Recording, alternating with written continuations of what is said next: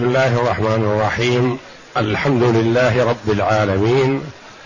والصلاة والسلام على نبينا محمد وعلى آله وصحبه أجمعين. وبعد. بسم الله. أعوذ بالله من الشيطان الرجيم. أتأمرون الناس, أتأمرون الناس بالبر وتنسون أنفسكم وأنتم تتلون الكتاب. أفلا تعقلون؟ هذه الآية الكريمة قوله تعالى أتأمرون الناس بالبر وتنسون أنفسكم وأنتم تتلون الكتاب أفلا تعقلون؟ من سورة البقرة جاءت بعد قوله تعالى وأقيموا الصلاة وآتوا الزكاة واركعوا مع الراكعين. أتأمرون الناس بالبر؟ الآية. الآية فيها توبيخ ولوم وتعنيف على أهل الكتاب الموجودون حال بعثة النبي صلى الله عليه وسلم. وقد خاطبهم الله جل وعلا بقوله يا بني إسرائيل اذكروا نعمتي التي أنعمت عليكم وأني فضلتكم. يا بني إسرائيل اذكروا نعمتي التي أنعمت عليكم وأوفوا بعهدي أوف بعهدكم وإياي فارهبون. الآيات. فاليهود عندهم العلم وعندهم التوراة كتاب الله جل وعلا. والكفار من مشرك قريش وغيرهم كانوا يرجعون إليهم فيما أشكل عليهم من الأمر. لأنهم معترفون بأنهم ذو علم. فكانوا يرجعون إليهم. فكان اليهود إذا سئلوا عن شيء ما لا رشوة فيه ولا حظ لهم فيه أبانوا الحق وأظهروه لأنهم يعرفونه. وإذا كان لهم مصلحة في إخفاء الحق أو مصلحة في إظهار الباطل أو كانوا يأملون أن يأخذوا رشوه إذا حكموا بين طرفين فيأخذوا رشوة من المبطل لأجل أن يحكموا له وهو باطل. فعلوا. ولا يبالون في هذا. فهم طلاب مادة. فما كان لهم فيه مصلحة نكسوا الحق باطلا والباطل حقا. وما لم يكن لهم فيه مصلحة فإنهم يأمرون ويبينون الحق. وهذا ديدنهم. قال الله جل وعلا لهم أتأمرون الناس بالبر؟ يعني إذا أتاهم سائل يسألهم هذا خير أم هذا خير بينوا الحق.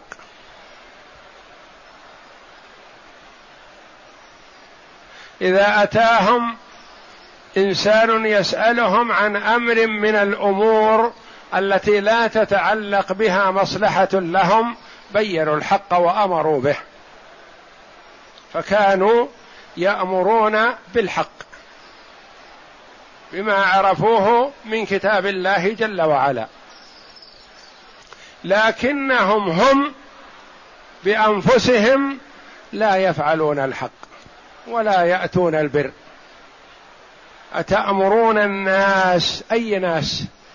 ما قال المسلمين ولا قال اليهود ولا قال الكفار ولا قال المشركين أتأمرون الناس بالبر لأنهم يظهرون للناس أنهم زعماء في العلم فكانوا يأمرونهم بالبر أحيانا ليظهروا مكانتهم على الناس أتأمرون الناس بالبر والبر يطلق على العمل الصالح وعلى الخير وعلى الصدق وعلى خصال الخير كلها. النبي صلى الله عليه وسلم يقول في الحديث الصحيح الصدق يهدي إلى البر والبر يهدي إلى الجنة ولا يزال الرجل يصدق ويتحرى الصدق حتى يكتب عند الله صديقا. ويقول جل وعلا ليس البر أن تولوا وجوهكم قبل المشرق والمغرب ولكن البر من آمن بالله. البر هو الإيمان بالله وملائكته وكتبه ورسله واليوم الآخر وبالقدر خيره وشره. فكلمة البر تشمل الأعمال الصالحة والاعتقادات الصالحة والأعمال بما في ذلك عمل العبد فيما بينه وبين ربه وعمله مع الناس. وحسن المعاملة من البر والصدق من البر والأمانة من البر والوفاء بالعهد من البر وهكذا.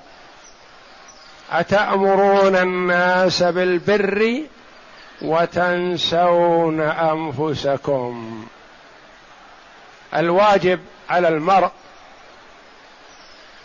قبل أن يأمر بالشيء أن يمتثل هو بنفسه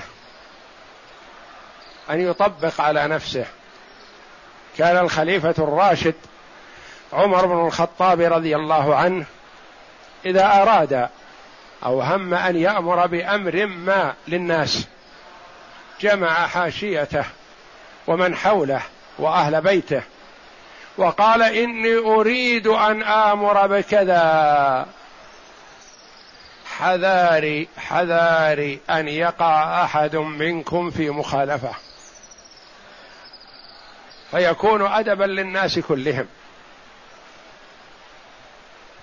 ما يصح أني آمر بأمر ثم اخالفه أنا أو آمر بأمر ثم يخالفه ولدي أو تخالفه زوجتي أو نحو ذلك. لا.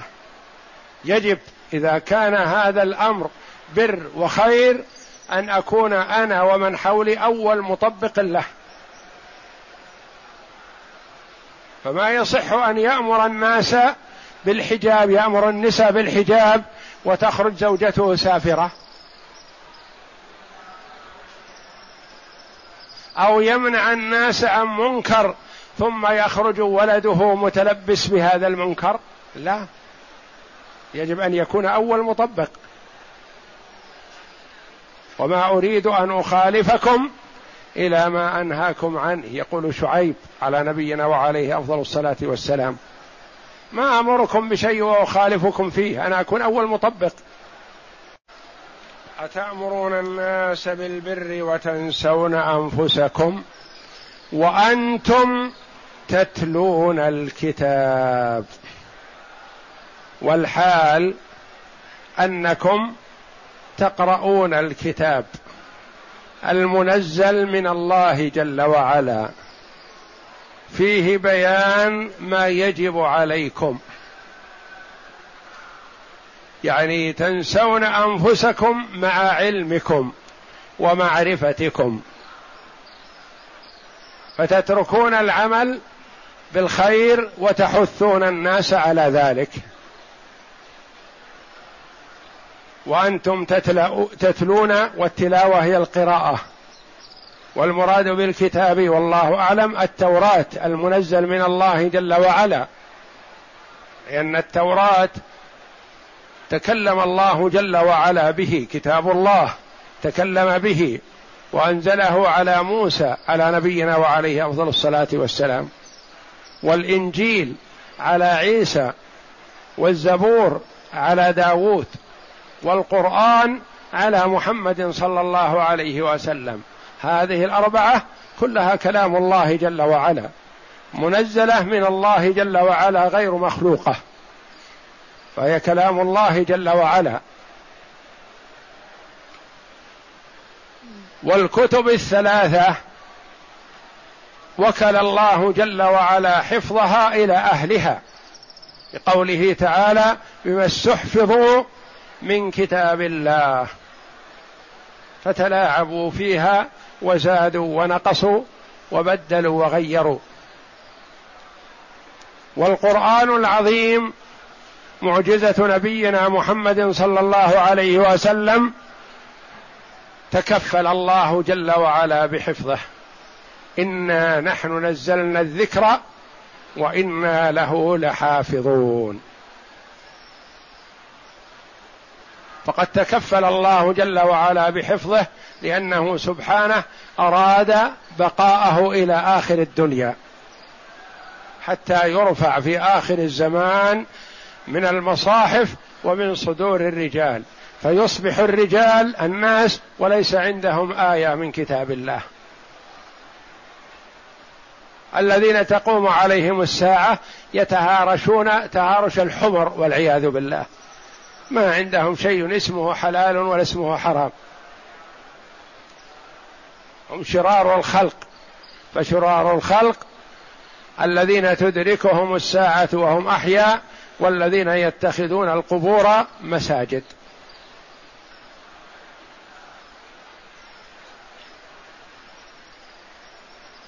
فالقرآن تكفل الله جل وعلا بحفظه ولم يكل حفظه إلى غيره سبحانه فهو محفوظ بحفظ الله من يوم نزل على محمد صلى الله عليه وسلم إلى يومنا هذا وإلى أن يرث الله الأرض ومن عليها وهو خير الوارثين.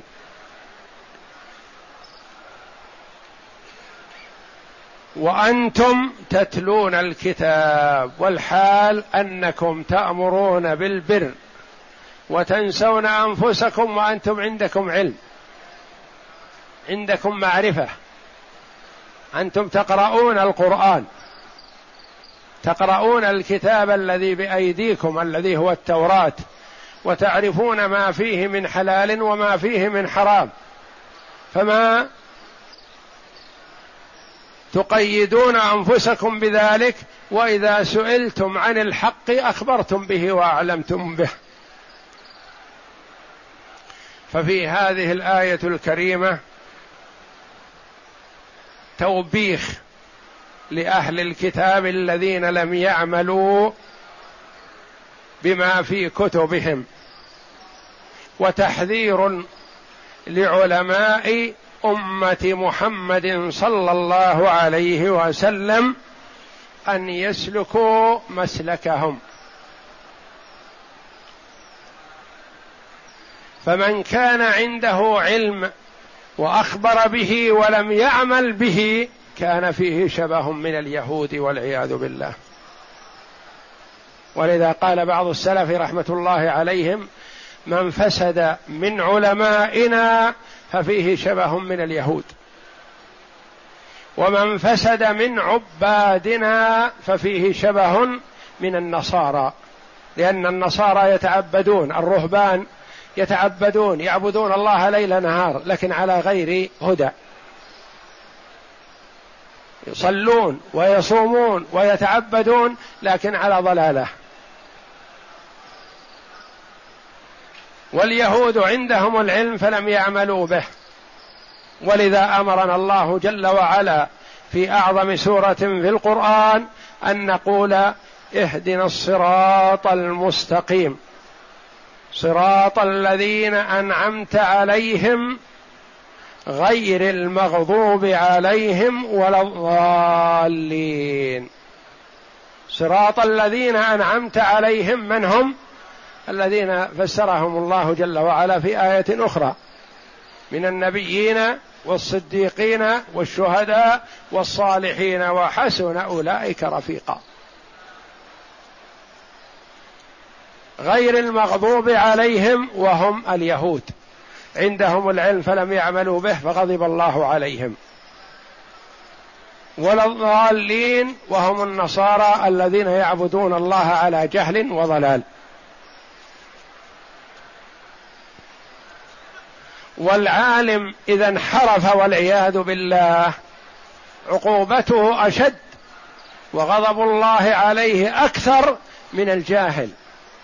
وإن كان الجاهل غير معذور لأنه يجب عليه أن يتعلم ويجب عليه أن يرجع إلى أهل العلم ويجب عليه أن يتأكد من أن سلوكه الطريق مسلكا صحيح وأنه على هدى ولا يجوز له أن يتعبد على ضلال وجهل بل يجب عليه أن يسأل والله جل وعلا يقول فاسألوا أهل الذكر إن كنتم لا تعلمون ويقول جل وعلا وما خلقت الجن والإنس إلا ليعبدون.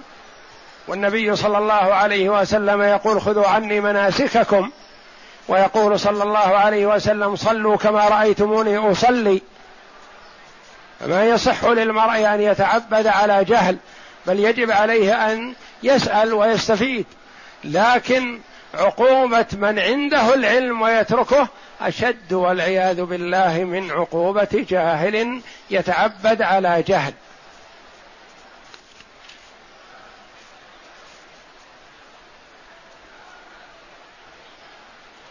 وقد جاء في الصحيحين عن أسامة بن زيد رضي الله عنهما قال سمعت رسول الله صلى الله عليه وسلم يقول يجاء بالرجل يوم القيامة. فيلقى في النار فتندلق به أقتابه يعني أمعاؤه. فيدور بها كما يدور الحمار برحاه. فيطيف به أهل النار فيقولون يا فلان ما لك؟ ما أصابك؟ ألم تكن تأمرنا بالمعروف وتنهانا عن المنكر؟ فيقول كنت آمركم بالمعروف ولا آتيه وأنهاكم عن المنكر وآتيه والعياذ بالله. يدعو إلى الله عن علم لكنه لا يطبق علمه على نفسه يعلم الآخرين.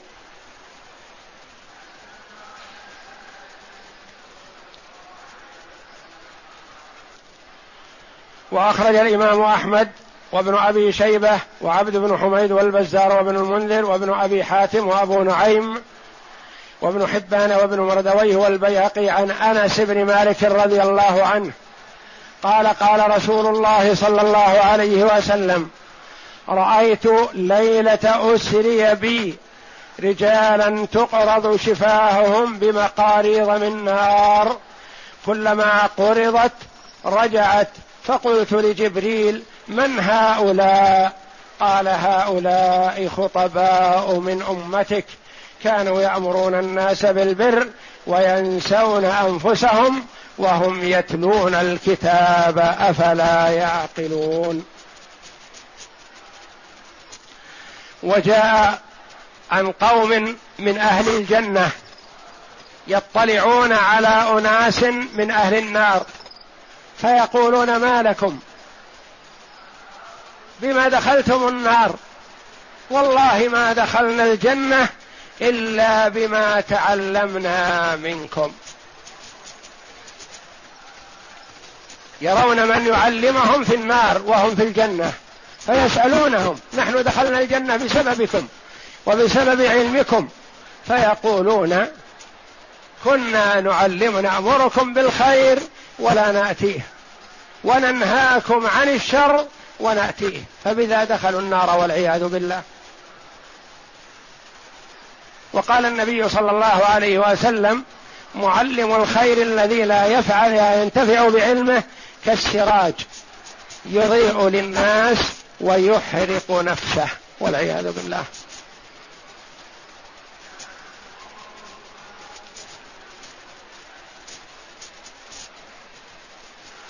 وأنتم تتلون الكتاب أفلا تعقلون؟ توبيخ آخر شديد أشد من الأول. أول وبخهم على تركهم العمل الصالح مع علمهم. ثم وبخهم توبيخا آخر كيف يعملون هذا؟ ألم يكن عندهم عقل؟ نفرض أن أنكم ما تعلمتم ما عندكم عقل هل عقولكم التي وهبكم الله جل وعلا تستحسن لكم أن تأمروا بالخير ولا تأتوه وتنهوا عن الشر وتقعوا فيه؟ أين عقولكم؟ فالأول توبيخ لهم حيث لم يعملوا بعلمهم والثاني توبيخ لهم أشد حيث لم ينتفعوا بعقولهم.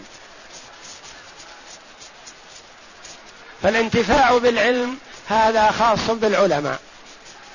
الانتفاع بالعقل قد يقول جوز عاقل مثلا غير متعلم يمنعه عقله من بعض الرذائل. فأنتم لو لم يكن عندكم علم أليس عندكم عقل؟ ما تمنعكم عقولكم عن هذا الفعل السيء؟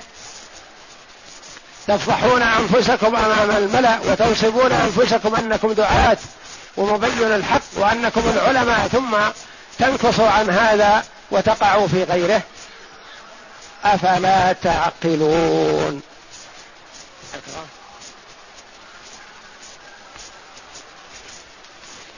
يقول تعالى كيف يليق بكم يا معشر أهل الكتاب وأنتم تأمرون الناس بالبر وهو جماع وهو جماع الخير. أن تنسوا أنفسكم فلا تأتمروا بما تأمرون الناس به. وأنتم مع ذلك تتلون الكتاب وتعلمون ما فيه. على الفعل حصل منهم. أتأمرون الناس بالبر وتنسون أنفسكم. التوبيخ ليس على الاثنين. وإنما التوبيخ على الأخير. الأمر بالمعروف والنهي عن المنكر واجب وفعل خير وحسن ويحمد عليه المرء. فإن أمر نفسه ونهى نفسه فذلك أحسن ما يكون. وإن أمر بالخير وتركه وأمر بالشر ونهى عن الشر وفعله فذلك أسوأ ما يكون. فالتوبيخ ليس على الأمرين وإنما على الأمر الأخير. بعض العلماء رحمهم الله قالوا لا يجوز للمرء إذا علم الخير أو الشر أن يأمر بالخير وينهى عن الشر إلا إذا ائتمر بنفسه أولا وانتهى أولا. وبعضهم رحمه الله يقول لو قلنا هكذا ما حصل أمر ولا نهي لأن كل إنسان يشعر بالنقص ويشعر أنه مقصر. ولكن يجب عليه أن يأمر وينهى فإذا امتثل فهذا أحسن ما يكون. وإذا لم يمتثل فهذا مخالفة من وجه واحد لا مخالفة من وجهين. إيضاح هذا بالمثال. مثلا شخص عرف حرمة الدخان.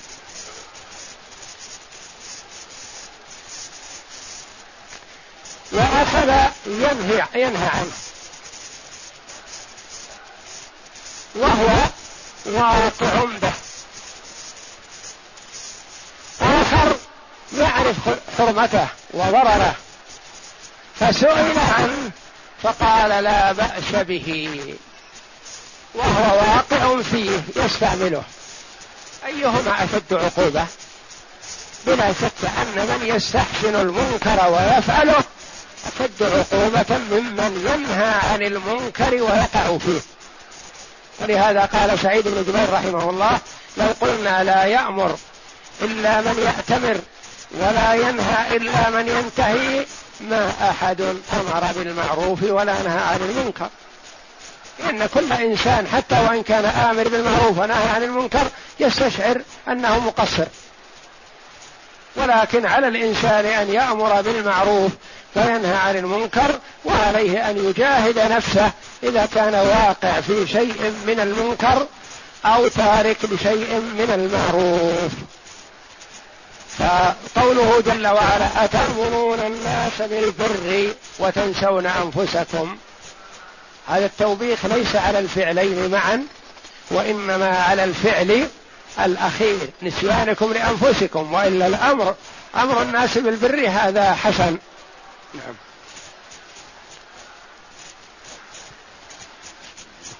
أفلا تعقلون ما أنتم صانعون بأنفسكم فتنتبهوا من رقبتكم وتتبصروا من عمايتكم وهذا كما قال عبد الرزاق عن معمر عن قتادة في قوله تعالى أتأمرون الناس بالبر وتنسون أنفسكم؟ قال كان بنو إسرائيل يأمرون الناس بطاعة الله وبتقواه وبالبر ويخالفون فعيرهم الله عز وجل. وقال أبو جعفر بن جرير حدثني علي بن الحسن قال حدثنا مسلم الجرمي قال حدثنا مخلد بن الحسين عن, عن أيوب السختياني عن أبي قلابة في قول الله تعالى أتأمرون الناس بالبر وتنسون أنفسكم وأنتم تتلون الكتاب؟ قال أبو الدرداء رضي الله عنه لا يفقه الرجل كل الفقه حتى يمقت الناس في ذات الله ثم يرجع إلى نفسه فيكون لها أشد مقتا. وقال عبد الرحمن بن زيد بن أسلم في هذه الآية هؤلاء اليهود إذا جاء الرجل سألهم عن الشيء ليس فيه حق ولا رشوة أمروه بالحق فقال تعالى أتأمرون الناس بالبر وتنسون أنفسكم وأنتم تتلون الكتاب أفلا تعقلون؟ والغرض أن الله تعالى ذمهم على هذا الصنيع ونبههم على خطئهم في حق أنفسهم حيث كانوا يأمرون بالخير ولا يفعلونه وليس المراد ذمهم على أمرهم بالبر مع تركهم له فإن الأمر بالمعروف معروف وهو واجب على العالم ولكن الواجب والأولى بالعالم أن يفعله مع من أمرهم به ولا يتخلف عنهم كما قال شعيب عليه السلام وما أريد أن أخالفكم إلى ما أنهاكم عنه إن أريد إلا الإصلاح ما استطعت وما توفيقي إلا بالله عليه توكلت وإليه أنيب. فكل الله أعلم وصلى الله وسلم وبارك على عبده ورسول نبينا محمد وعلى آله وصحبه أجمعين.